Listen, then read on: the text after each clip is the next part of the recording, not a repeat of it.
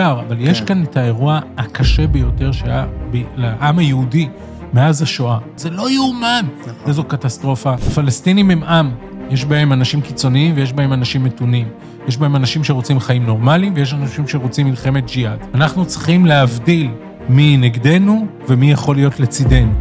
כשיש צד אחד שיש לו את כל הזכויות ויש צד שני שאין לו את הזכויות, אז הצד השני שאין לו את הזכויות, הוא רוצה זכויות. שוב אתה נותן הצדק, לא שכאילו נותן יש מה- הצדק, מסביר משהו. רציונלי, כאילו משהו רציונלי יכול לדחוף בן אדם לעשות את הדברים האלה, אני- אני לא מאמין רגע, כך. רגע. הנה אף אחד בצד שלנו שבשם הדת שלו מוכן לאנוס ול- ולערוף נשים.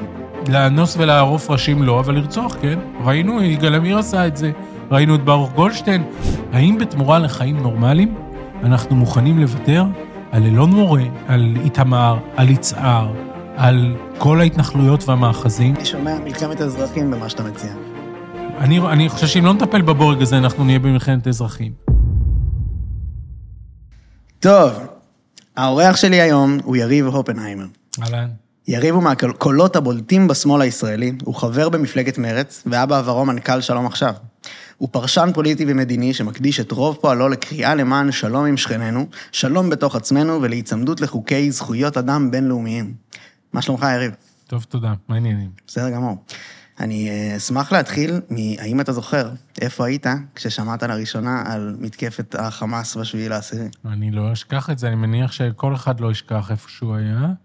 אה, זה די מחמיא לעצמי לספר, אין לזה איזה אה, אספקט אה, פוליטי-אידיאולוגי. בדיוק, בגלל זה אני שואל. אני רצתי בפארק הירקון, ריצה שתכננתי אותה מראש, ריצה שהייתה אמורה להיות ריצה ארוכה, של 15 קילומטר. אחרי קילומטר אחד ראיתי אנשים מתנהגים בצורה מוזרה, אני עם אוזניות ומוזיקה, אז לא שמעתי את האזעקה. הורדתי את האוזניות, הבנתי שיש אזעקה, התלבטתי מה לעשות, המשכתי עוד קצת לרוץ, ומצאתי מחסה במרכז חתירה שיש שם בפארק הירקון. היו כמה פיצוצים, אמרתי לאנשים הנחמדים שם, תודה, שלום. המשכתי בריצה, הייתי בטוח שזו תקלה, אה, פלג סורר, אירוע זניח, לא משהו שאפילו ראוי בשבילו לחזור הביתה, לראות מה קורה עם משפחתי, ילדיי הקטנים, אני בלי טלפון בריצות. וואלה. וגם זו הריצה שהתכוננתי אליה הרבה זמן, כל החגים וזה. ריצת, הריצה המסכמת של תקופת החגים. וואלה. ורצתי עד אה, ממש אה, פאתי יפו, אה, חזרתי צפונה, ושוב אני רואה אנשים מסת, מסתכלים על השמיים בצורה מוזרה, והם מתחבאים, משתטחים על הרצפה, אני מוריד את האוזניות, אני שומע עוד פעם אזעקה. עכשיו, אני שני קילומטר מה-15, אני לא עוצר, אין סיכוי. המשכתי לרוץ כאילו אין אזעקה. סיימתי את הריצה, הלכתי ברגל עוד את המרחק עד הבית, הכל בסדר, לא באיזה תחושה שהתהפך העולם. נכנסתי הביתה, קיבלתי שטיפה מזוגתי, ואז הסתכלתי בטלפון וראיתי את החושך הזה שאי אפשר לצאת ממנו. וואו. אבל זה ממש היה אה, אה, משהו מנוגד לחלוטין למציאות. אה, ריצה לחלוטין מנותקת. אה, כן, איזה קונטרסט. כן, כן. אני מבין. אה, אוקיי, מה היו המחשבות הראשונות שלך? אה, אז זה לא היו מחשבות, זה היו רגשות. כן. וזה היו רגשות קשים מאוד, שהם נשארו, הם לא התפוגגו לחלוטין. אה, א', הרגשתי צער ורחמים, וב', שנאה וכעס לחמאס ולמי שעושה את זה. תחושה שהם חיות אדם, ותחושה ש, שזה ברבריות לשמה, שזה, שזה נורא, שזה באמת נורא. ומהר מאוד מה, מהרשתות הבנתי שמה שאתה רואה בטלוויזיה זה עוד שמינית. זה עוד, זה עוד מעט לעומת מה כן. שאנחנו חווים. חשבתי בלב ליבי על 100 הרוגים, 150 הרוגים. שמעתי גם כל מיני אה, ידיעות מפה ומשם. אבל אף- אף אחד לא חשב שזה יעבור את האלף, אף אחד לא חשב שיהיו כל כך הרבה חטופים. אה, הרגשתי גם כעס על הממשלה. אה, עכשיו קצת לא, לא נעים לדבר על זה, כי, כי יש מלחמה ויש אה, חטופים ויש הרבה דברים. אבל באותם הרגעים גם הרגשתי אה, כעס על הממשלה, על דברים, אפילו על חוק הגיור, על, הדו, על הרצון של החרדים לא להיות חלק מה, מה, מהמעגל הלוחם במדינה, מההפקרה, מהתחושה שהממשלה הזאת ידעה שאסון הולך לקרות ולא עשתה שום דבר בשביל לעצור אותו, לא הקשיבה לנו. הייתה, זה היה רגש מאוד מאוד חזק, ש, שמי שהלך והצביע לממשלה הזאת, האזרחים, אני אומר דבר קשה, מי שהלך והצביע לאיתמר בן גביר כי חשב שהוא הפתרון, הנה התשובה. מה, איך אתה מסביר את ההקשר שלו? זאת אומרת, במה הם התעסקו? זה מה שאתה אומר? ה- ה- בהמון המון, בהמון המון נושאים. אבל בסוף, לא, אתה שואל כאילו, כן. איפה העיניים שלכם היו? הסתכלת... הכל, ההפיכה המשטרית, וההחלשה של הצבא, וההחלשה של החוסן הלאומי, והאחדות והלכידות, והמסר שזה שירת החוצה, ותשומת הלב שניתנה אך ורק לעניינים האלו, וההקצנה שהייתה בגדה, וההקצנה שהייתה פה בפוליטיקה, והשיח המקצין. בוא נאמר כך, אני לא יודע אה, מה היה קורה אם הייתה פה ממשלה אחרת, האם החמאס היו יוצאים להתקפה הזאת או לא. אין לי ספק שהממשלה הזאת וההתנהלות שלה בוודאי לא גרמו לחמאס לחשוב פעמיים אם לצאת להתקפה, אלא להפך, עודדו את החמאס לצאת להתקפה. כן. יכול להיות שהם היו יוצאים בהתקפה גם עם ממשלה אחרת, אני חושב שלא, אני לא יודע, לא נדע לעולם. לגמרי. כולם אה, שופטים את הממשלה, אני מעניין אותי פשוט למה, אה, אה, אתה חושב שמבחינה אידיאולוגית, כי אני חושב שעצם זה שהם לא התייחסו לעיקר והתעסקו בטפל, זה כל הצדדים אשמים. זה, לא, אז לא. כאילו, רגע, אין- בממשלה. אין, אין, אין פה כל הצדדים אשמים, כי מי שהחליט שמתעסקים בהפיכה המשטרית הייתה הממשלה.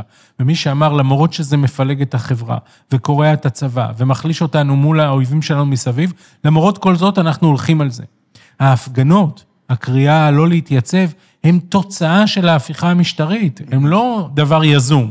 אם לא הייתה הפיכה משטרית, שזה לא דבר מבוטל, הם היו יכולים לעשות הרבה דברים אחרים. אז לא היינו נמצאים במצב הזה. אבל אני מסכים שזה רק חלק מהעניין.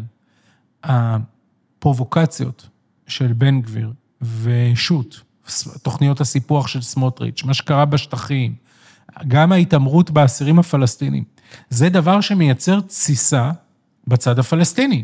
הרי למה בן גביר הולך לבתי הכלא להתגרות באסירים? הוא רוצה שהתמונות האלה יגיעו לכל בית בצד הפלסטיני, ושאנשים פלסטינים יחטפו קריזה ויכעסו וייעלבו ויושפלו. כן. המעשים האלה, שערך הביטחוני שלהם הוא אפס, הם לא מרתיעים את הצד השני, הם מעודדים אותו.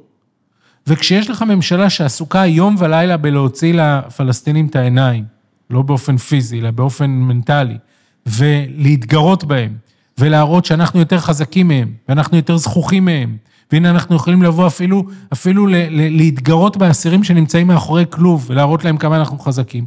בצד השני, יש מי שאומר, אנחנו צריכים להגן על הכבוד הפלסטיני, אנחנו צריכים להיאבק.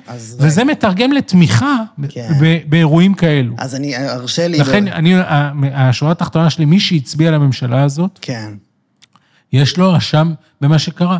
לגמרי. אני, אני אגיד לך מה, מה העניין של מה שאני שומע. אני חושב שזה בטח עכשיו יהיה קשה להרבה אנשים לשמוע, אוקיי? אנחנו, אנחנו מודעים לזה. אה, אני חושב אבל שהסיבה היא ש... אני, הם חושבים, ואני חושב גם, ותגיד לי מה אתה חושב, שאתה מפספס משהו. אוקיי? אני אגיד לך מה זה. אה, אתה אומר שלמעשה יש סיבה מדינית למתקפת טרור שהחמאס ביצע. אני בא ל- ל- ל- להציג בפניך טענה שאומרת שזה לא מדיני, זה ג'יהאדיסטי, אוקיי? זה משהו מושרש, זה לא, אין הצדקה. ברור שאתה לא מצדיק, אבל אין שום דבר שיכול לדחוף בן אדם לעשות את מה, שזה, מה שקרה שם. ואני לא חושב שעם כמה שאתה יודע, דעותיך, החלק, לא- זה לא מעורר פרובוקציה להגיד שהם עשו טעות, הממשלה וזה, אבל החלק שהמתנחלים דוחפים לזה, עם זה אני, אני לא חושב ש... אני אגיד לך כמה דברים. אחד, אני, אני לא נותן סיבה, אני אומר שהממשלה הזאת לא, בסוף היא חתומה, זה קרה במשמרת שלה. אני אומר, זה לא קרה במקרה במשמרת שלה. היא לא עשתה שום צעד בשביל למנוע את זה, להפך, הצעדים שהיא עשתה, שהם כולם היו פופוליסטיים, הם כולם היו תעמולתיים. שבן גביר הולך ו, ו, ומתגרה ממש באופן פיזי באסירים הפלסטינים בצד הפלסטיני, אז הוא מקבל לייקים בארץ, אני יכול להבין את זה. זה אנשים שפשעו ורצחו בנו. כן. אני לא חושב שהם אנשים אה, צדיקים או טובים. אבל בצד הפלסטיני, זה מעודד אנשים לתמוך בג'יהאדיסטים. זה אומר לאנשים, אין עם מי לדבר בצד הישראלי. זה אומר, הם משפילים את האנשים שלנו, אנחנו צריכים להיכנס בהם חזרה. זה הרי עובד הדדי. כשהם עושים, כשהם עושים לנו דברים איומים, אני לא מתחזק בחברה הישראלית, השמאל לא מתחזק, מי מתחזק? הימין.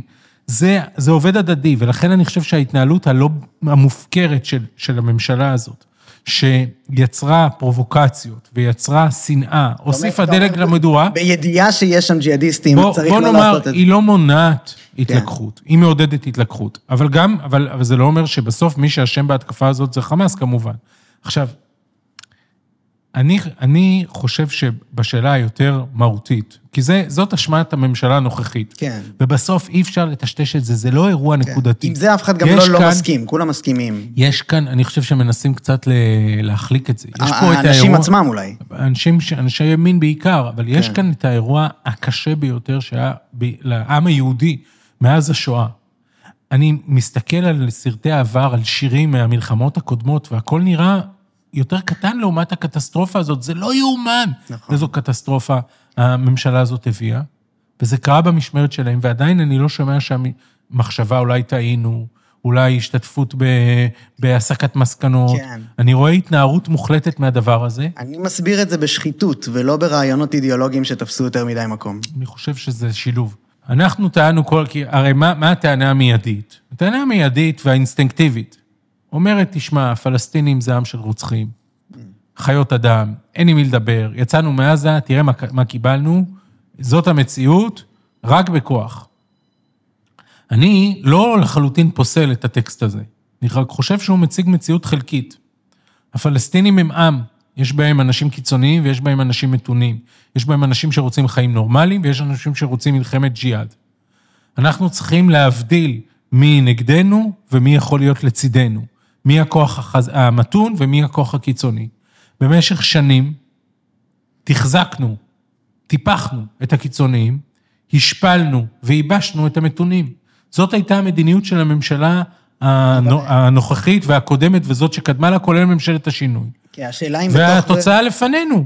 הפכנו את, ח- את חמאס לגיבור בעם הפלסטיני, כי הוא נלחם בישראל וגם מקבל דברים בתמורה, ואת אבו מאזן למשת"פ ליצן חסר אה, יכולות.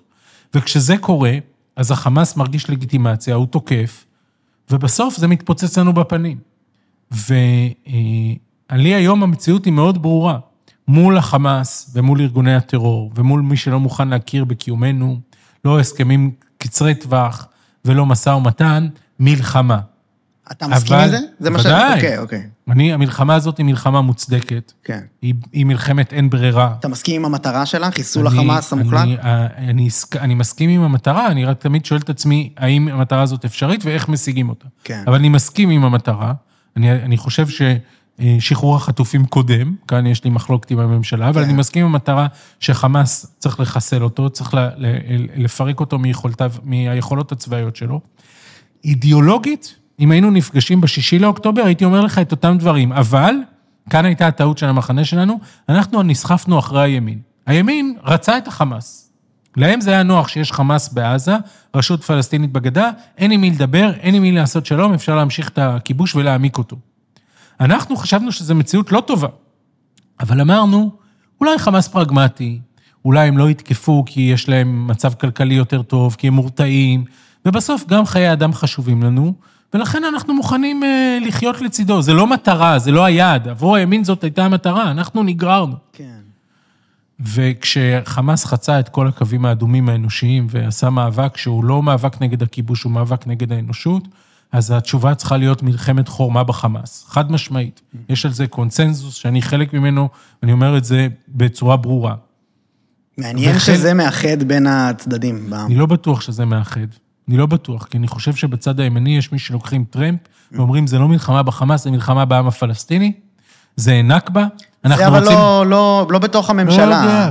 או, ת- ש, או שדעות קיצוניות. תכף נגיע ליום כן, שאחרי, שבעיניי זה הסיפור נכון, הגדול. נכון. ואז ההבדלים מתחדדים. כן. ויש אנשים שאומרים, בחסות המלחמה אנחנו נעשה את אותו דבר בגדה, והרשות הפלסטינית היא כמו החמאס, והם כולם נאצים, ואם הם כולם נאצים אז אין כיבוש, ואין שום דבר, ולא צריך לתת זכויות, ואפשר להשמיד, וזכויות אבל אדם לא רגע חשובות. חשבתי שאתה מסכים עם זה, שהם... הם, ההשוואה לא. לנאצים, רגע, ההשוואה לנאצים היא אה, עניין של פשעים נגד האנושות.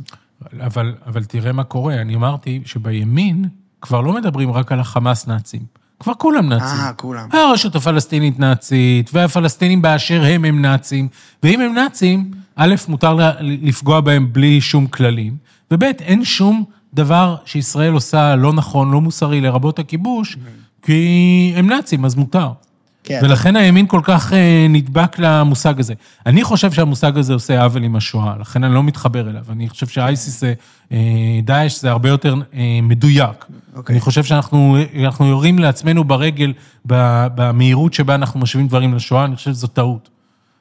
אבל אותו, אותם אנשים ואותה הנהגה ואותו ארגון, ארגון רצחני, חיות אדם, הם לא מוכנים להכיר בישראל, הם לא מוכנים לדבר עם ישראלים, הם אף פעם לא היו מוכנים לדבר עם ישראלים. הם בתקופת אוסלו, הם אלה שפוצצו אוטובוסים. למה הם פוצצו אוטובוסים?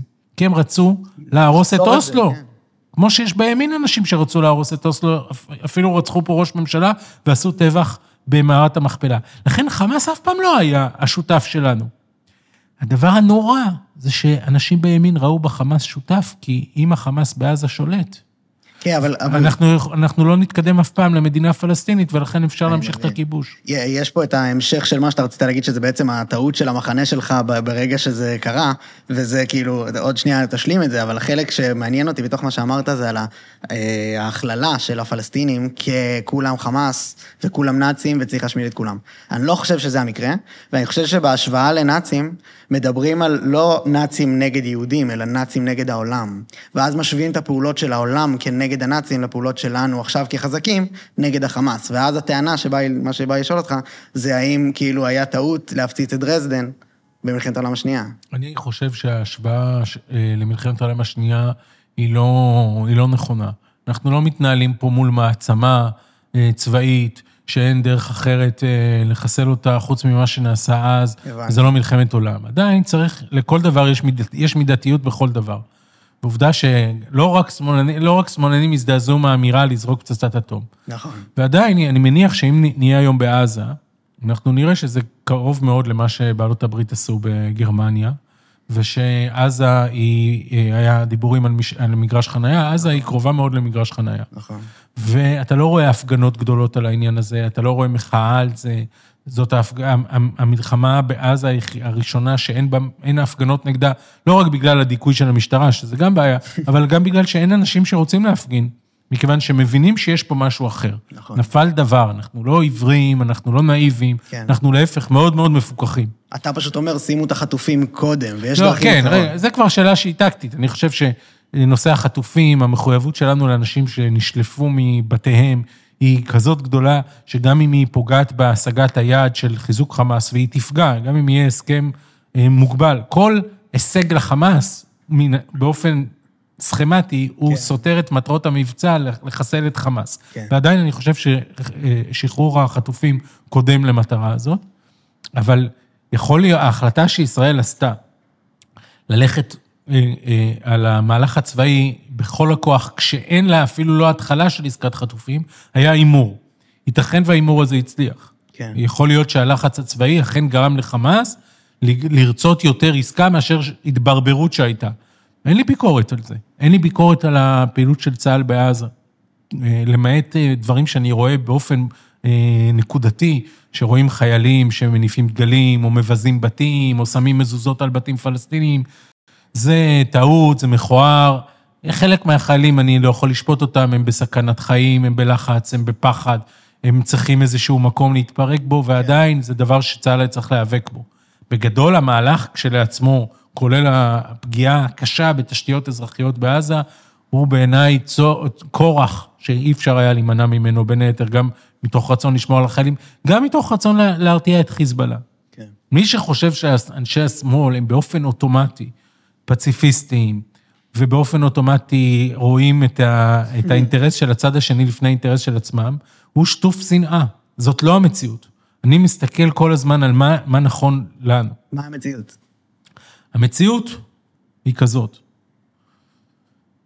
הציבור הישראלי ברובו, כולל אני מסתכל על משפחות שכולות בטלוויזיה, אנשים שפגשתי, מה הוא רוצה? רוב הציבור הישראלי, מה הוא רוצה? הוא רוצה חיים נורמליים. הוא רוצה חיים נורמליים. מה אני רוצה? לעצמי, לילדים שלי. אני רוצה שהילדים שלי יגדלו, ואני לא אסתכל על השעון מתי הם יהיו בני 18 וילכו לצבא. אני רוצה חיים נורמליים. חיים נורמליים. עכשיו, זה מה שאנחנו מנסים לייצר כאן. בדרך כלל אנחנו מצליחים, כי אנחנו מתעלמים מהצד הפלסטיני, אנחנו אומרים, זה לא באמת קיים, אז לא נורא, זה יהיו מדי פעם קצת הרוגים, בדרך כלל זה היה בשטחים בשנה האחרונה, בשנים האחרונות, אז זה לא מגיע אלינו הביתה, אפשר לחיות עם זה, פיגועים יש בכל העולם. אנחנו נתעלם מהצד הפלסטיני, ואנחנו נחיה את החיים הנורמליים שלנו. אבל כשלנו יש חיים נורמליים, ובצד השני אין חיים נורמליים, ולא היו חיים נורמליים בעזה, ואין חיים נורמליים בגדה, ואין חיים נורמליים במזרח ירושלים, אז מי שאין לו חיים נורמלי רוצה לשנות את המציאות. אני רוצה לעשות את זה בדרך של הידברות והסכמה והסכם. אבל אם אין דרך של הידברות, הסכמה והסכם, בצד השני יפעלו נגדי באלימות. זה לא הצדקה, זה לא הסבר, זה לא תירוץ. כן, זה זאת, כן. לא, זאת מציאות. זה הבעיה. אני יכול... חשבתי אני- שאתה הולך עם, עם המשפט לזה שבסוף יש שם, אין שם עם מי לדבר, ואנחנו לא, מבינים אבל- את זה. רגע, יש חמאס ויש לא חמאס. ואתה יכול לדבר עם הלא חמאס. גם הלא לפני- חמאס לפני בעייתי. השאלה עם מי אתה מדבר. אני אומר, אני רוצה חיים נורמליים. כן. חיים נורמליים יהיו לציבור בישראל רק כאשר יהיו חיים נורמליים לצד הפלסטיני. כל עוד בצד הפלסטיני לא יהיו חיים נורמליים, לא יהיו לנו חיים נורמליים. אני יכול לגנות את זה, אני יכול להתגייס לצבא כפי שעשיתי ולהילחם, לסכן את חיי, לשלוח את ילדיי לצבא, הכל טוב ויפה, זה לא יפתור את הבעיה. כשיש צד אחד שיש לו את כל הזכויות, ויש צד שני שאין לו את הזכויות, אז הצד השני שאין לו את הזכויות, הוא רוצה זכויות.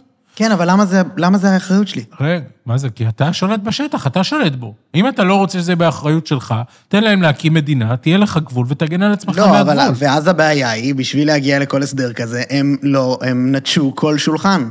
זה לא נכון. למה לא? זה, כי זה לא נכון, אבל אני, אני יכול לעבור איתך על כל המשאים ומתנים. הם גם עשו טעויות, אבל בסוף, בשורה התחתונה, אני לא מתייחס אליהם, אני מתייחס אלינו קודם כן. כל. מה אנחנו רוצים? האם בתמורה לחיים הנורמליים, שאני חושב שמגיע לכל אבא ואימא בישראל, האם בתמורה לחיים נורמליים אנחנו מוכנים לוותר על אלון מורה, על, אה, על, על איתמר, על יצהר, על כל ההתנחלויות והמאחזים בגדה? האם אנחנו מוכנים לוותר בשביל חיים נורמליים לכולם, גם לנו וגם לפלסטינים, על ההתנחלויות האלה? בשביל זה אבל צריך בשנים להסכים- האחרונות, התשובה החד משמעית כן. של הציבור בישראל הייתה לא. אבל בשביל זה צריך קודם כל להסכים שזה הפתרון. אני עזוב את, ה, את הזה שיש שם אנשים ואז על זה רבים בינינו.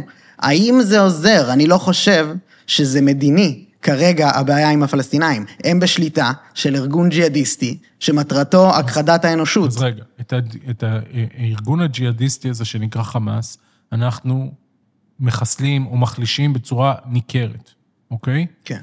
החמאס והשקפת העולם, שאומרת זה, זה הכל או כלום, השקפת העולם הזאת לא הולכת להיעלם, אלא אם אנחנו נחזק את האלטרנטיבה להשקפת העולם הזאת. מי שרוצה לחסל את חמאס על אמת, צריך לתת לעם הפלסטיני אלטרנטיבה לחמאס.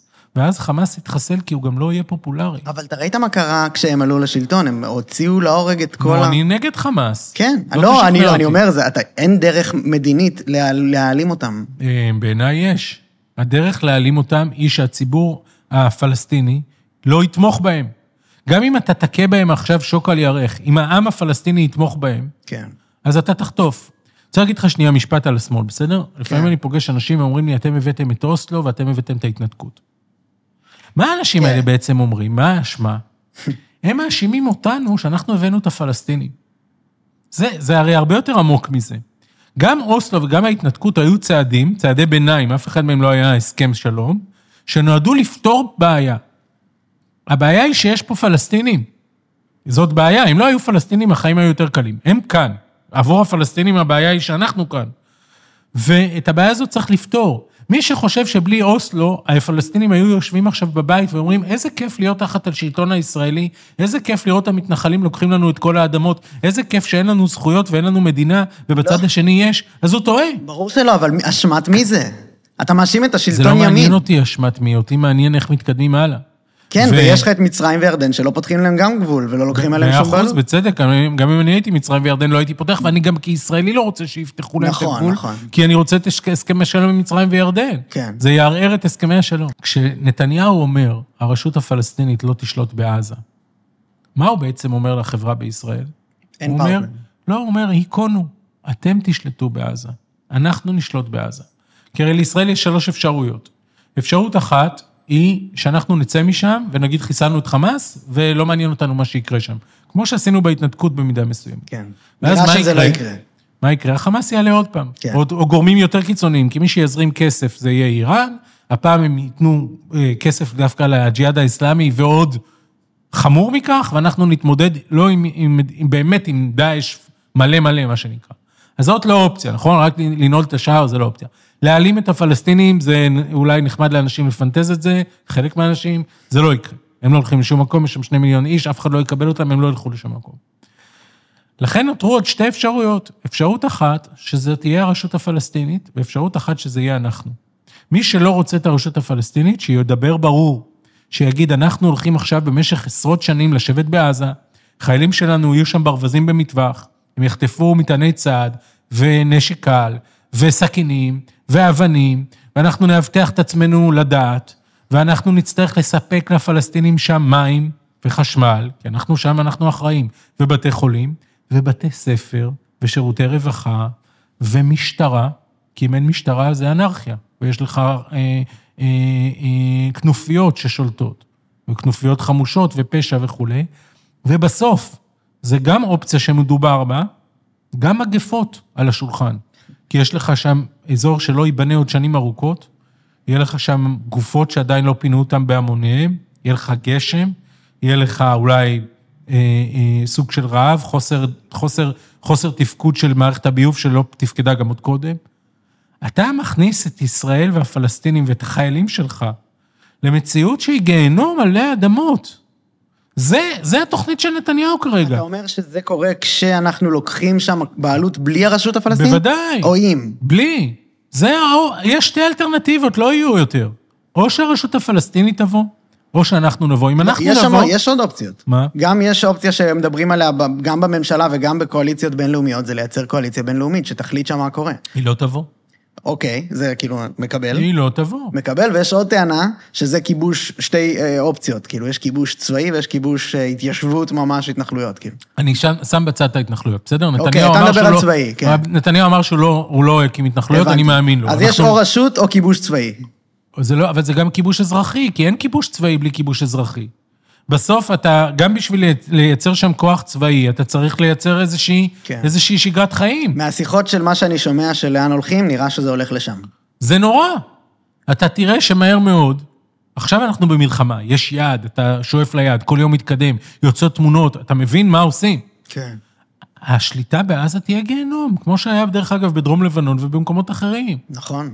אבל... וזאת, אה, ועכשיו, למה, עכשיו, זו, זו האלטרנטיבה האיומה. כן. למה נתניהו כל כך רוצה את האלטרנטיבה הזאת וחושש מהרשות הפלסטינית? מכיוון שהוא לא רוצה כתובת פלסטינית אחת שיהיה אפשר לדבר איתה. אבל בוא, בוא כי גם... יש לו אינטרסים זרים אני מבין, לביטחון אני ישראל. מבין, אבל הביקורת עליהם, אפשר להיכנס שעות ושרק לזה, אני מאמין, אולי אני טועה, שאנחנו בסוף עידן מבחינת הממשלה הנוכחית. במהות, אני חושב שאנשים לא מבינים, והם צריכים להבין את זה. אם הרשות הפלסטינית לא תהיה בעזה, אנחנו נהיה בעזה. זה אסון, זה רע. אבל גם הרשות לא הפלסטינית זה אינטרסים. אסון. קודם כל, זה לא מושלם, אבל זה, זה מבין שתי האופציות, זאת האופציה הפחות גרועה. אבל אז יהיה לך חמאס שם שוב. לא. אני אסביר גם למה. א', הרשות הפלסטינית שולטת בגדה במשך שנים יחד עם ישראל. ועובדה שהחמאס, למרות שהוא פופולרי, הוא לא עלה פופולרי לשלטון. מאוד. אבל הוא לא עלה לשלטון. הוא פופולרי, דרך אגב, כי הרבה פלסטינים לא מכירים אותו. הם מכירים אותו כלוחם נגד ישראל, הם לא יודעים מה זה שלטון חמאס.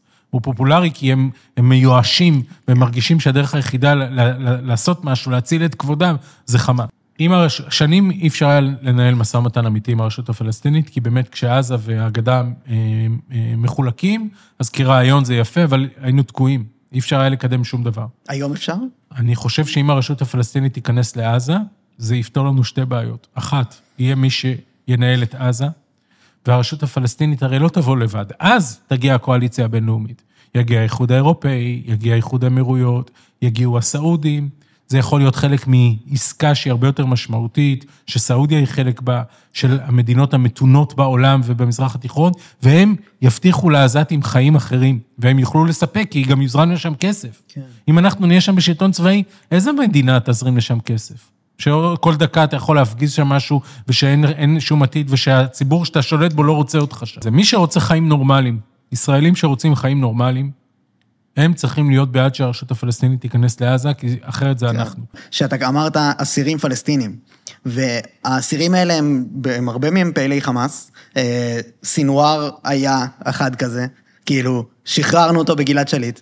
מה אתה אומר על זה? אני בעד לשחרר את האסירים הפלסטינים תמורת החטופים שלנו. אם לא היו חטופים, לא הייתי בעד המהלך הזה. אוקיי.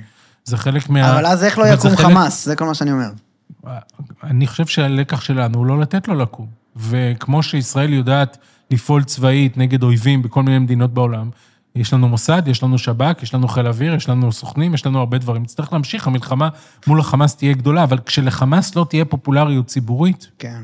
וכשיש מולו רשות פלסטינית חזקה, אז הסיכוייו לצמוח הם נמוכים יותר. ועובדה, שוב, אני גם מסתכל על עובדות, אנחנו במשך עשרות שנים רואים את הרשות הפלסטינית שורדת. זה לא דבר מובן מאליו, לא בעזה, אבל בגדה כן. המחשבה שלי היא שאנחנו, את ה... לא, לא הקונספציה השמאלנית התפוצצה לנו בפנים בשביעי לאוקטובר. הקונספציה הימנית התפוצצה. מי שחשב שאפשר לעשות שלום עם סעודיה ועם האמירויות ועם מדינות המפרץ, ולהשאיר בצד את הפלסטינים ולהגיד לפלסטינים, אתם לא חלק מהמשחק, והסכסוך הישראלי-פלסטיני, אפשר לנהל אותו, והוא לא מאיים עלינו באמת, אין איום אמיתי מול הפלסטינים, זה דברים טקטיים שאנחנו יכולים לנצח אותם בכוח הזרוע, ושאפשר להתעלם מהבעיה הפלסטינית. זאת הייתה המדיניות של 20 השנה האחרונות. היא התפוצצה לנו בפנים. את המדיניות שלי ב-20 שנה האחרונות לא ניסינו. ב-20 שנה האחרונות עושים ההפך מהמדיניות שלי. בונים התנחלויות, מספחים עוד את השטחים, מכים בפלסטינים שוק על ירך מדי יום. כן. זה לא, לא, לא המדיניות שלנו דבר נכשלה. ראשון, נראה לי שהסיבה לזה היא רצח רבין, כאילו משם זה מתחיל. אה, השמאל חטף שם מכה שהוא לא מתרומם ממנה לדעתי עד היום. אה, יש לו קולות מאוד חלשים, שהם אה, פשוט נכחדו לדעתי, קיבלו סטירה ממש גדולה שמה, ועד היום זה ככה. ופשוט אני מסכים לחלוטין שמי שעשה את ההתנתקות זה אנשי ימין, וכל כל הדברים האלה נכונים. רק מה שאתה מציע, לדעתי, יש בתוכו חלק ש... הרבה אנשים מסכימים באופן, על השנייה שאתה אומר שיש עם מי לדבר ברשות הפלסטינית, לא יכולים להקשיב יותר. תראה, צריך להבין משהו, הרשות הפלסטינית היא גוף שכבר קיים הרבה מאוד זמן. בתוך החברה הפלסטינית הוא מציג תפיסת עולם שרואה את הסכסוך הזה סכסוך אה, לאומי ולא סכסוך דתי. זהו, זה, אבל זה, לא, זה, זה, זה לא בהכרח נכון. אבל אני- אתה יודע, כל אחד והשקפת עולמו. תכף אני אוכיח לך שזה מאוד נכון. יש כן, הוכחה. שזה מדינית. למה תכף? לא, קדימה, כן. כן, זה, זה. המהות, פה, פה אנחנו בוא, נתקעים. בואו נדבר על ההוכחה הניצחת, למה הקייס שלי תואם את המציאות. כן. אה, אני לא מאמין בבורא עולם, אבל אם יש בורא עולם, הוא יצר אצלנו, כמו שעושים לפני חיסון, יש לנו שתי קבוצות התייחסות, אוקיי? כן. קבוצה אחת קיבלה את החיסון וקבוצה אחת לא קיבלה את החיסון. יש בתוך, בין הים לירדן, מה שנקרא, יש ערבים, פלסטינים. חלקם הם בני אותה משפחה. יש פלסטינים שגרים בתוך ישראל, אזרחים ישראלים, ויש פלסטינים שגרים בשטחים, אזרחים פלסטינים. הקו הוא כמעט שרירותי. לפעמים זה ממש אותה משפחה. אה, קרובי משפחה. כן, לא, הקו- לא בכמה טוב להם בחיים. לא, בכמה הם- הקו, הקו ש, שהוחלט הוא שרירותי, אחד יש... הבנתי, כן. אחד הוא ישראלי, אחד הוא פלסטיני. לפני המלחמה הזאת, גם האלוף בריק בראיונות שאני עשיתי איתו ברדיו, הסבירו לנו בביטחון, שביום שתהיה מלחמה מול הפלסטינים, וזה עוד יהיה גם בגזרה הצפונית, תיפתח גזרה נוספת בתוך ישראל, הערבים הישראלים יעמדו בוואדי ערה, ויחסמו את ואדי ערה ולא יאפשרו לטנקים לעלות צפונה ולחיילים לעלות דרומה. והנה לא. הבטיחו לנו שערביי ישראל, לא כבודדים, אלא כטרנד, יצאו נגד ישראל ויחברו לפלסטינים. והמבצע הזה מוכיח שזה לא קרה. ממש. ההפך הוא הנכון. ערביי ישראל מתגייסים, חלקם מתגייסים לצבא, חלקם מתגייסים לעזור, הם גם נפגעים בעימות הזה, הם גם משלמים מחירים בעימות הזה. יש בשוליים אנשים שמזדהים עם חמאס, מעטים מאוד. ממש מעטים, זה ממש נכון מה שאתה אומר. הם לא הפכו להיות ציונים, אבל הם לא בצד הזה. עכשיו, למה זה קורה? למה אה, פלסטיני שגר מעבר לקו הירוק או בעזה רוצה להרוג אותך, ופלסטיני שגר בתוך ישראל לא רוצה להרוג אותך? בגלל החיסון. מה זה החיסון הזה? החיסון הזה זה זכויות. אדם שקם בבוקר והוא אזרח מדינה, ומבטיחים לו חיים נורמליים, ויש לו כוח פוליטי, הוא יכול להצביע למפלגה, ויש מי שדואג לו, ויש לו זכויות אזרח, ויש לו דרכון, ויש לו זכויות מלאות, אז הוא עדיין מיעוט מופלה, עדיין יש בעיות, אני לא מטשטש, זה לא פשוט. אבל המוטיבציה שלו לצאת נגד המדינה הרבה יותר נמוכה. אבל לא הוכחת לי שזה לא דתי. כי לא, הוא- זה בדיוק מוכיח, כי הם, כי הם שניהם מוסלמים. אבל לא. ולכן זה מוכיח שהסכסוך הזה, ניתן לפתור אותו באמצעים פוליטיים. יש אנשים שיגידו, זה סכסוך דתי. אלה שיגידו, זה סכסוך דתי, אין איתם משא ומתן. אין איתם משא ומתן, כי אם זה דתי, אי אפשר לעשות משא ומתן. זה מה שחושבים. לא, האנשים שנגדך, שבגללם אתה לא עולה לשלטון, כמו שאתה מתאר, ומנסים את השיטה שלך, הם, הם כאלה. הם, אבל הם אומרים את זה, רגע, כאילו... שנייה, בשני הצדדים, גם יש- בצד שלנו וגם בצד שלהם. מי אתה- שאומר... זה יהיה קשה ל-. לא, לא, למה? אידיאולוגית. מי שאומר ארץ ישראל לעם ישראל, הובטחה לנו על ידי בורא עולם, רואה בסכסוך הזה סכסוך דתי. אבל אין אף ולכן אחד זה ב- משחק סכום אפס. אין אף אחד בצד שלנו שבשם הדת שלו מוכן לאנוס ול- ולערוף נשים. לאנוס ולערוף ראשים לא, אבל לרצוח, כן. ראינו, יגאל עמיר עשה את זה. ראינו את ברוך גולדשטיין, ראינו דוגמאות של הרבה אחרים שאנחנו לא זוכרים את שמם, אבל הם קיימים, אני ממליץ על הספר של רועי שרון, ואנחנו גם נמצאים בצד שיש לנו צבא, ויש לנו מדינה, לכן לא בהכרח לא צריך לעשות את זה. זה. כי יש לנו צבא שכובש אבל אז- אבל לא בסוף... הוכחת לי רק, אני רוצה...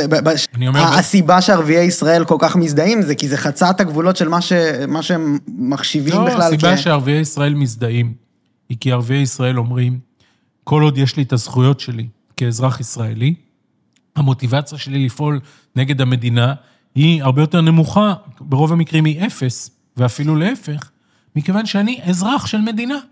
ואדם שאין לו אזרחות, ואדם שלעד הזכויות שלו יהיו במדרג פחות מהזכויות של הישראלים, הוא תמיד ירגיש מתוסכל, הוא תמיד ירגיש מושפל, הוא תמיד ירגיש שכל העולם, כל העולם, כן. מחולק למדינות ורק הוא אין לו מדינה, ולכן הוא ירצה לשנות המציא- את אבל המציאות. אז שוב אתה נותן הצדק, שכאילו נותן יש מה- הצדק, מסביר משהו את המציאות. רציונלי.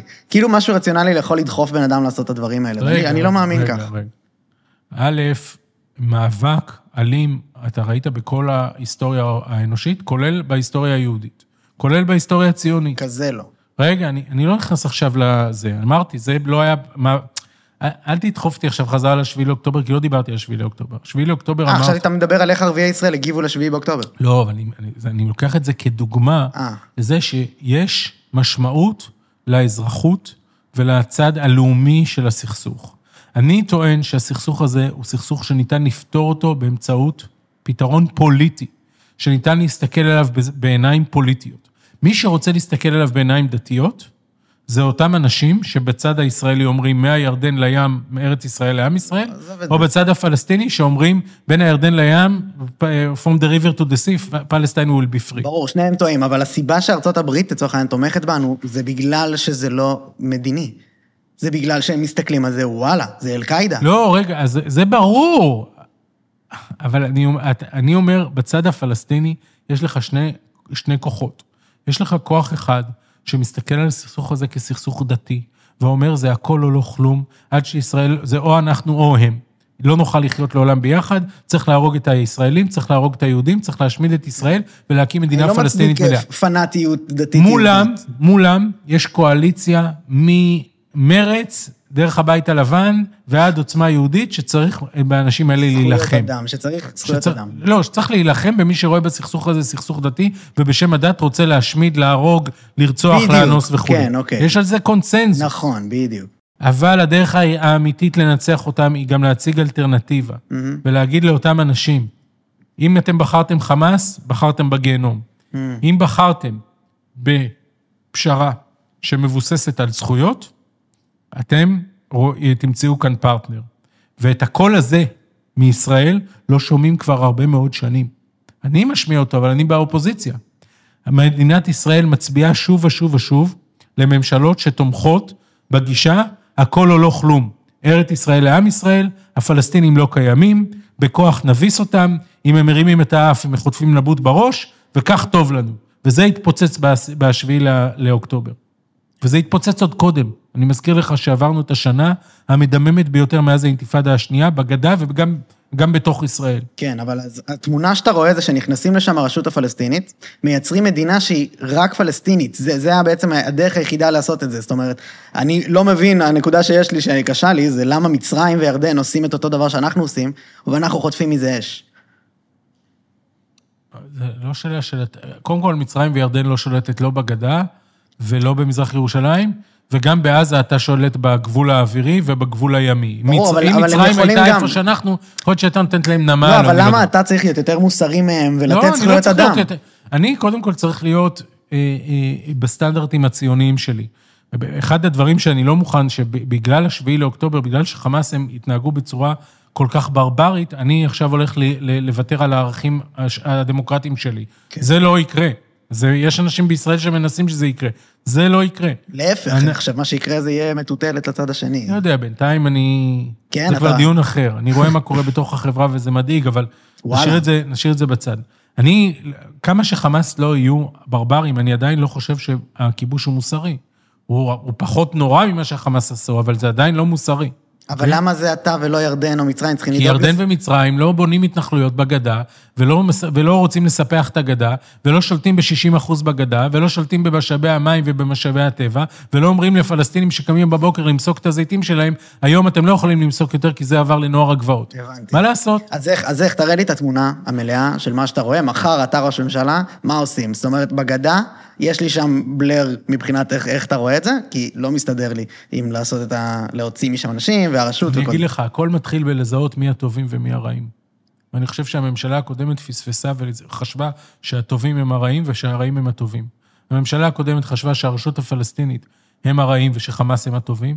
הממשלה הקודמת חשבה שביידן הוא הרעים ורוסיה הם הטובים. הממשלה, הממשלה הקודמת חשבה שהאחים לנשק הם, הר, הם הרעים וש, ושקהלת הם הטובים.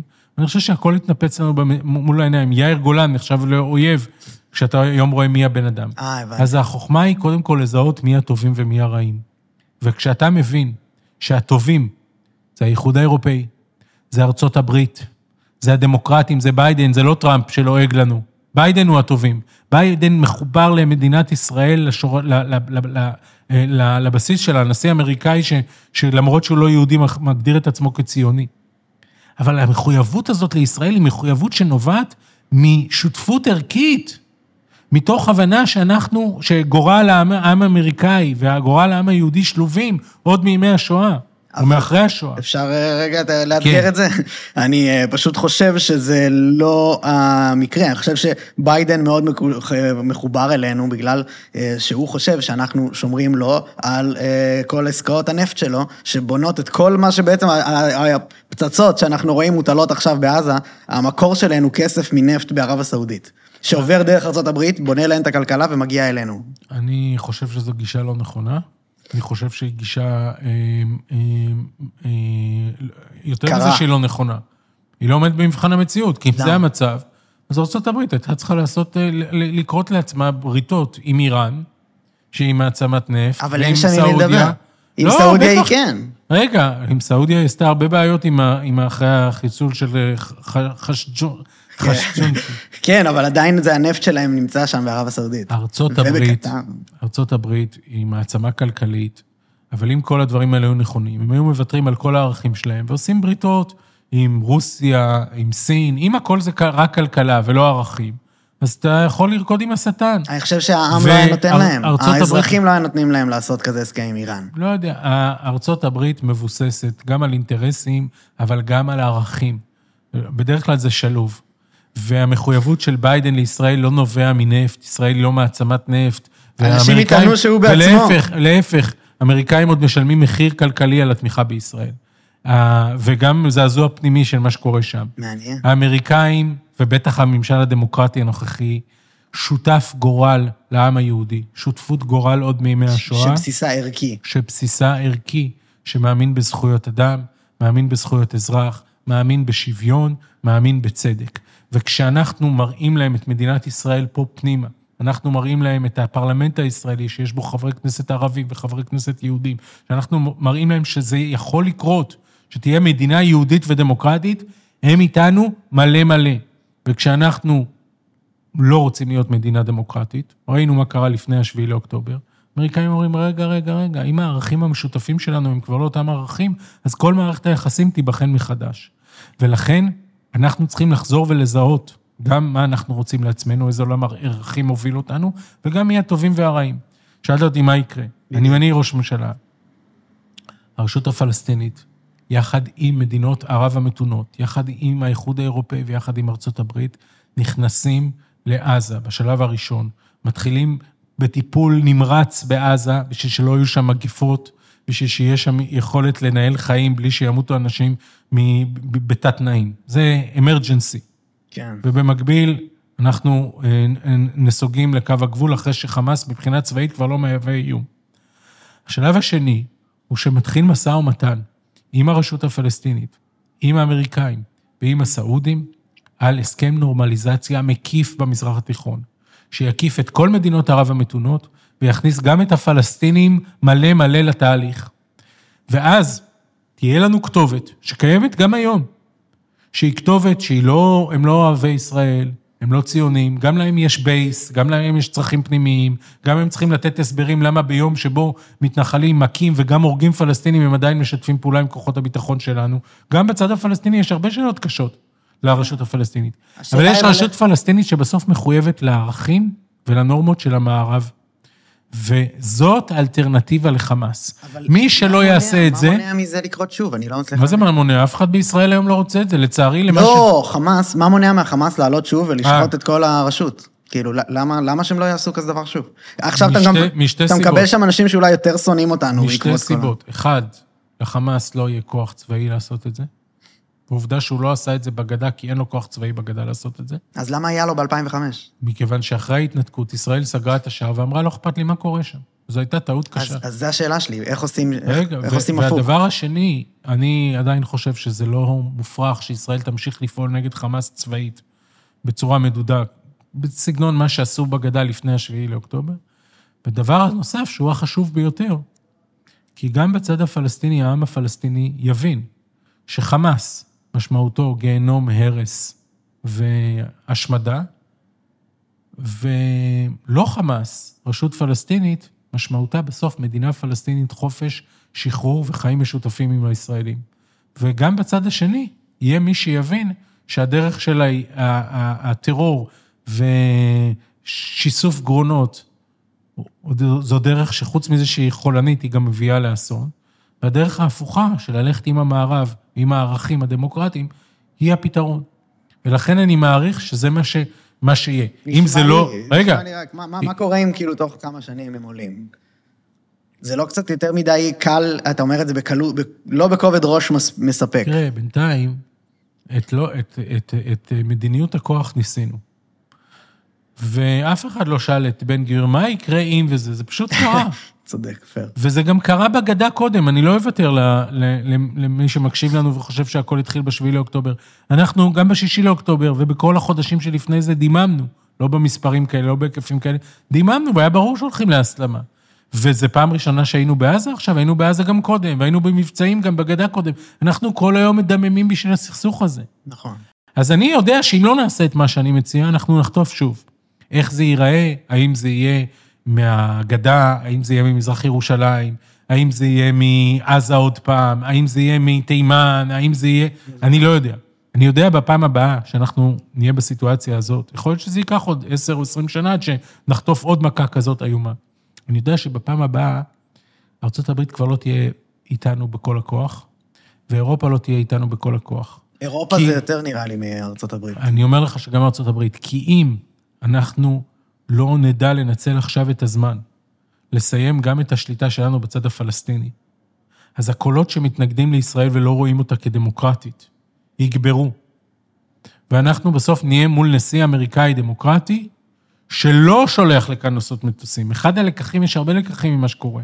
אחד הלקחים הוא שעם כל הכבוד לרוח כן. הישראלית, ויש לי, ולהקרבה, ולדור המדהים שיש כאן, אני לא אומר את זה בציניות, לבד זה לא ילך. נכון. לבד זה לא ילך. אתה צריך איתך, אתה צריך לזהות מי הטובים והרעים. מי ששם את יהבו על פוטין, על סין מי ששם את יהבו על טראמפ, מי ששם את יהבו על האוונגליסטים, מי ששם את יהבו על אה, חמאס ולא על הרשות הפלסטינית, הוא אחראי למה שקרה. ומי שיעשה ברית עם המתונים, יש לזה מחיר. הברית עם המתונים יש לה מחיר, כי גם אתה צריך להיות מתון. ולהיות מתון זה לא לשלוט בגדה, לא לשלוט במזרח ירושלים, לייצר גם עבור הפלסטינים מציאות שיש להם זכויות. ואני אומר לך, כי יש לנו בדיקה, את הניסוי המפורסם, כן. ביום של הפלסטיני ברמאללה, יהיו אותן זכויות שיש לי, רק בצד הפלסטיני, כי יש לו מדינה פלסטינית, מה שלא קרה, כן, מה זה- שלא נוסה, זה אתה אומר על, על, בהשוואה לערביי ישראל. וגם מצרים וירדן ושאר המקומות. כן, אוקיי. אז יש סיכוי שאנחנו נחיה חיים נורמליים. יכול להיות שעוד נצטרך לעבור מלחמות, אני לא נאיבי, יכול להיות שפתאום גורמים רעים, כמו שאתה אומר, ישתלטו, נצטרך להיאבק בהם. אבל אם לא נלך בשיטה שלי, זה בוודאות יקרה. מרתק, בואנה, ממש שיחה מעניינת.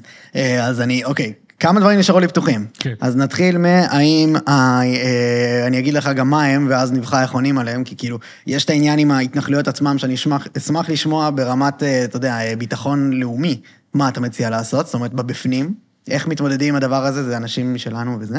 זה א', וב', אה, אני חושב שהטובים והרעים, מה שעולה לאנשים ככזה, אם יש התנגדות לדבריך, זה הוא מפספס מי הטובים ומי הרעים, כי כאילו, החמאס הוכיחו פעם אחר פעם, שכאילו, לא רק החמאס, ש, שכל פעם יעלה, יצוצו בתוך האסלאם הרדיקלי, שהוא הבעיה, ונראה לי שעם זה, רגע, רגע, אם זה היה נכון, שעם זה אני חושב שארצות הברית מסכימה איתנו.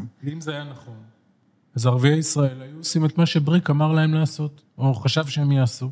אה. והיו עכשיו ברגע זה פותחים במלחמה בתוך ישראל נגדך. ואם זה נכון, אז הסכם השלום עם מצרים היה מתרסק מזמן. אז אתה אומר, אין, אין דבר... סעודיה, שהיא מדינה מוסלמית, לא הייתה מדברת על נורמליזציה איתך. אז אתה אומר שהאסלאם הרדיקלי לא צץ במקומות שבהם יש זכויות אדם. לא, הוא צץ, אבל יש אלטרנטיבה. האסלאם הרדיקלי יככב במקומות שבהם אין אלטרנטיבה, שבהם יש רק דיכוי. באיפה שאתה רק, מד... אם תדכא רק בכוח את הפלסטינים, אתה תחזק את האסלאם הקיצוני ותחליש את המתונים שם. זה מה שעשינו. זאת הייתה המדיניות המוצהרת של הממשלה. אבל אולי- לחזק את הקיצוניים ולבוז ולהגחיך ולהחליש את המתונים. אני מבין, אבל אולי... כי הם לא רצו הסכם, זה לא במקרה.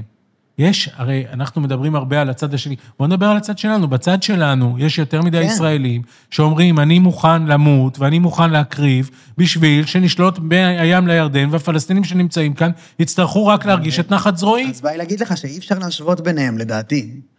אי אפשר לא להשוות ביניהם. אני לא בעניין של השוואות, אני בעניין של מציאות. במציאות, אי אפשר, זה נכון שאי אפשר להשוות, אנחנו לא תחת כיבוש, יש לנו צבא, יש לנו מי ששומר עלינו. נכון שאם אנחנו פוגעים בנו, פגעו בנו בשביעי לאוקטובר, יש לך צבא שבא ויוצא להגן עליך. כן. אבל זה צץ לא רק בפלסטין, בין פלסטינאים, זה צץ גם במקומות יותר אה, כביכול סוריה, וב... אה, אתה יודע, תימן וכל מיני כאלה. נכון, בשביל זה צריך להיות מאוד מאוד חדים בראייה, ולזהות מי אויב, ומי יכול להיות, לא יודע אם הוא אויב, אבל יכול להיות פרטנר. ומי הוא אסלאם רדיקלי, שרק רוצה להשמיד אותך, ומולו אתה צריך קואליציה, ואתה צריך כוח, ואתה צריך עוצמה, ומודיעין, ושלא תהיה לו תמיכה. ומולו, מי, איך אתה, איך, ומו- ו, ומה האלטרנטיבה שאתה מציע? כי אם מה שאתה מציע רק כוח, אז הכוח הזה, והחשש הגדול שלי, זה שמבחינה צבאית, איכשהו נסיים את האירוע הזה בצורה טובה, מבחינה צבאית.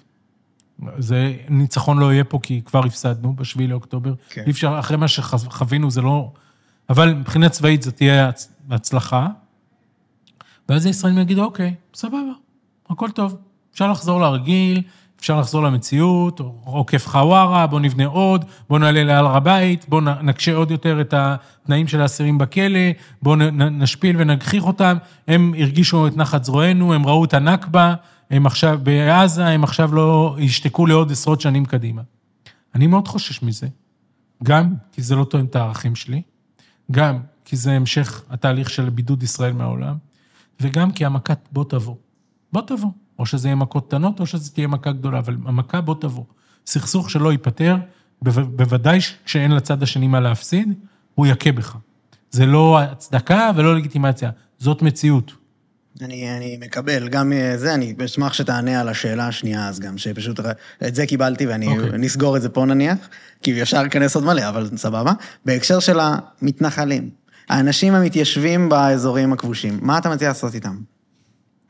אני, אני, אני אענה לך ארוכות, כי זה מדיום יותר מאפשר. כן. אני. חושב שאני ציוני אה, מובהק. אני מאמין בכוח של מדינה יהודית ודמוקרטית. אני מאמין בשילוב הזה. מדינה יהודית דמוקרטית זה מדינה שבה יש רוב יהודי, לכן יש עלייה יהודית אליה, והיא דמוקרטית, זאת אומרת שכל האזרחים שגרים בגבולותיה הם אזרחים שווים. יהודי, ערבי, לא חשוב, הם אזרחים שווים. זה, זה ההסבר שלי למדינה יהודית דמוקרטית. בנינו פה מדינה שהיסודות שלה מאוד מאוד יציבים. לא, לא, אף אחד לא יכול ל, ל, להרוס את הבית הזה בקלות, כי היסודות יציבים. יש בורג אחד שלא הברגנו נכון. והבורג הזה כל הזמן גורם לדברים ליפול לנו על הראש, ולהתמוטט ולהתרסק. ואין לנו אומץ לתקן את הבורג הזה. ובעיניי הבורג הזה זו ההתנחלויות וההחלטה להשתל... לשלוט בשטחים. כי ברגע שאתה שולט בשטחים, אתה הורס את היסודות של עצמך. אתה כבר לא מדינה יהודית, כי מה לעשות, בין הים לירדן אין רוב יהודי. עובדה. ואתה לא מדינה דמוקרטית, כי ברגע שאתה עובר את הקו הירוק, אין שם דמוקרטיה. דמוקרטיה זה שכל האזרחים שווים ולכולם יש זכויות, וכל אחד יכול להגן על האינטרסים שלו. כן. אבל זה לא המצב. מה ה distinction, ההבדלה שאתה עושה? ולכן אתה מדבר על כיבוש ש... צבאי? לא, אני, זה... זה הבעיה זה... היא הכיבוש הצבאי? לא, כי אם לא היו התנחלויות, לא, לא הבורג. כיבוש... הבורג הוא, הבורג הוא ההתנחלויות. הוא האנשים עצמם שהולכים לשבת במקומות שהם לא... על ההחלטה של ממשלת ישראל לאפשר לאנשים, ואפילו לעודד אותם לגור שם. וברגע שיש שם התנחלויות, אתה צריך לשלוט בשטח. ברגע שאתה שולט בשטח, אתה צריך לכבוש. אתה מגיע למצב שאי אפשר לפתור את הסכסוך הישראלי-פלסטיני. אתה נמצא במעגל דמים, אתה נמצא בסיטואציה שאתה מאבד את הלגיטימציה הבינלאומית שלך, אתה מאבד את הערכים הבסיסיים של הבית הזה, על אותם יסודות שאני כל כך גאה בהם, ודברים מתחילים ליפול לך לראש. כי דבר גורר דבר. ועם התנחלות כמה צריך יותר צבא. אם יש צבא, הם צריכים שטח. אם הם לוקחים שטח, הם לוקחים את השטח, למי הם לוקחים את השטח? לשוויצרים? לוקחים את השטח לפלסטינים. פלסטינים מה יעשו? הם יכתבו מכתב לשר הביטחון ויבקשו את השטח בחזרה, זה לא יעניין אף אחד. הם הולכים לאו"ם, לעולם, זה לא כל כך מעניין אנשים. ואז מה קורה? מתחילים, הקולות שרוצים שהמאבק בישראל גדלים יותר. ואז הם נאבקים בך, ואז אתה בשביל להיאבק בהם אתה צריך להפעיל יותר כוח. כן. אתה מפעיל יותר כוח, הם רוצים לנקום. הם, הם נוקמים, אתה מפעיל יותר כוח, אתה שם אנשים בבתי הכלא, הם רוצים לשחרר את האנשים שלהם, הם באים, חוטפים לך אנשים. כן. זה, מה, זה הבורג הזה של השליטה בשטחים, זאת הטעות של מדינת ישראל, שאנחנו לא מפסיקים לשלם עליה מחירים, זהו, וזה מגיע אלינו הביתה. יש אנשים שחושבים שזה לא נוגע להם. זה נוגע לכם, זה הגיע לכולנו, לכולנו הביתה, וזה עוד יגיע הביתה. עם זה אני מסכים, ואני מניח שהרבה יסכימו, אבל זה פשוט נמצא שם כבר. הבורג הזה לא הוברג כבר טוב. צריך לטפל בו. איך? צריך לטפל בו, והטיפול בבורג הזה הוא קודם כל ההבנה וההפנמה שהסיטואציה הנוכחית בלתי אפשרית, ואז מהלך הדרגתי, הדרגתי, הוא לא ביום אחד, שמייצר מציאות שבסופה מדינת ישראל נמצאת על גבולות 67 כבסיס. רוב ההתנחלויות, זה קצת מסובך, רוב ההתנחלויות מוחזרות לישראל, מפונות ומוחזרות לישראל, רוב המתנחלים נשארים בבתיהם. איך זה קורה שרוב ההתנחלויות חוזרות ורוב המתנחלים נשארים? כי רוב האנשים שבחרו היום לגור מעבר לקו הירוק, עושים את זה בגושי ההתנחלויות. ולכן אם רוב, כשאומרים לי יש חצי מיליון מתנחלים, זה, לא, זה נכון, אבל לא צריך לפנות חצי מיליון מתנחלים. אנחנו מדברים על אזורים של 100-150 אלף איש. Mm. מבחינת, מבחינה אסטרטגית, ישראל יכולה לעמוד בזה. אנחנו יכולים לעמוד בזה, זה לא מבחינה לוגיסטית. גוש קטיף היה 8,000 אנשים. נכון, היה קצת פחות, אבל מבחינה נכון. לוגיסטית אפשר לעמוד בזה, אוקיי? הבעיה היא לא לוגיסטית, הבעיה היא האם החבורה שנמצאת שם, שהם האנשים הכי אידיאולוגיים. הם לא. הכי דתיים. התשובה היא לא. האם הם יקבלו את, דין המדינה או לא? לא, לא, לא רק שלא, הם גם ישימו כדור בראש אולי לאחד מהראשי הממשלה שישים. אז אה, כמו שאמרתי, צריך להבין מי האויב ומי האוהב. אבל זו החלטה שחייבת, אה, שמדינת ישראל חייבת לקבל אותה. אם לא נקבל אותה, הבורג הזה ביסודות של הבית ימשיך להיות רופף. אז זה לא אומר שהבית מתפרק. הבית עומד. לפעמים יסודות אחרים קצת זזים, צריך פה, אבל דברים נופלים. ודברים נופלים לנו על הראש, ואנחנו מתמודדים כל היום עם, ה, עם הבורג הזה, גם כשאנחנו לא מרגישים. אחת המוטיבציות הגדולות של הממשלה הקודמת להפיכה המשטרית הייתה הבורג הזה. כן. כי בית המשפט העליון שם גבולות למתנחלים, ואומר נכון. למשל, אדמה פרטית, אסור לכם לפלוש. בגלל זה אני שומע מלחמת אזרחים במה שאתה מציע. אני, אני חושב שאם לא נטפל בבורג הזה, אנחנו נהיה במלחמת אזרחים. הבורג הזה, חייבים להבריג אותו מחדש, וחייבים לטפל בנושא הזה, אחרת אנחנו כל הזמן נשלם מחיר. ו, ואני גם לא משוכנע שבצד בצד המתנחלים, אם יהיה רוב מוחלט בציבור הישראלי בעד מהלך כזה, אם, ה, אם הצד השני לא יקבל את זה. עד היום בתקדימים, גם של ימית וגם של ההתנתקות, הצד השני קיבל את זה. אני לא משוכנע. קיבל, אה, קיבל. קיבל, כן. היה נתן, עדן נתן זאדה שעשה פיגועים, היה, היה כמובן כן. רצח אבא. אבל, אבל, אבל זה, אני לא מוכן לתת למאה אלף איש דתיים שחושבים שהסכסוך הזה הוא דתי ובגלל זה מותר להם לקבל את כל הארץ ולשלול זכויות מעם אחר ויעלה כמה שיעלה, אני לא מוכן לתת להם לה, לה, להכתיב לעוד תשעה מיליון ישראלים מה יהיה עתידם. ולגרום לנתק בין ישראל לעולם המערבי ולאיים על קיומה של ישראל. ממש על קיומה של ישראל. תודה רבה ליריב אופנהיימר שהתארח. אה, אה, זהו, באמת תודה לכל מי שהאזין, נתראה בפעמים הבאות. גם את רן, אני אשמח לשוחח שוב. תודה רבה, גם אני. היה בסדר? היה מעולה.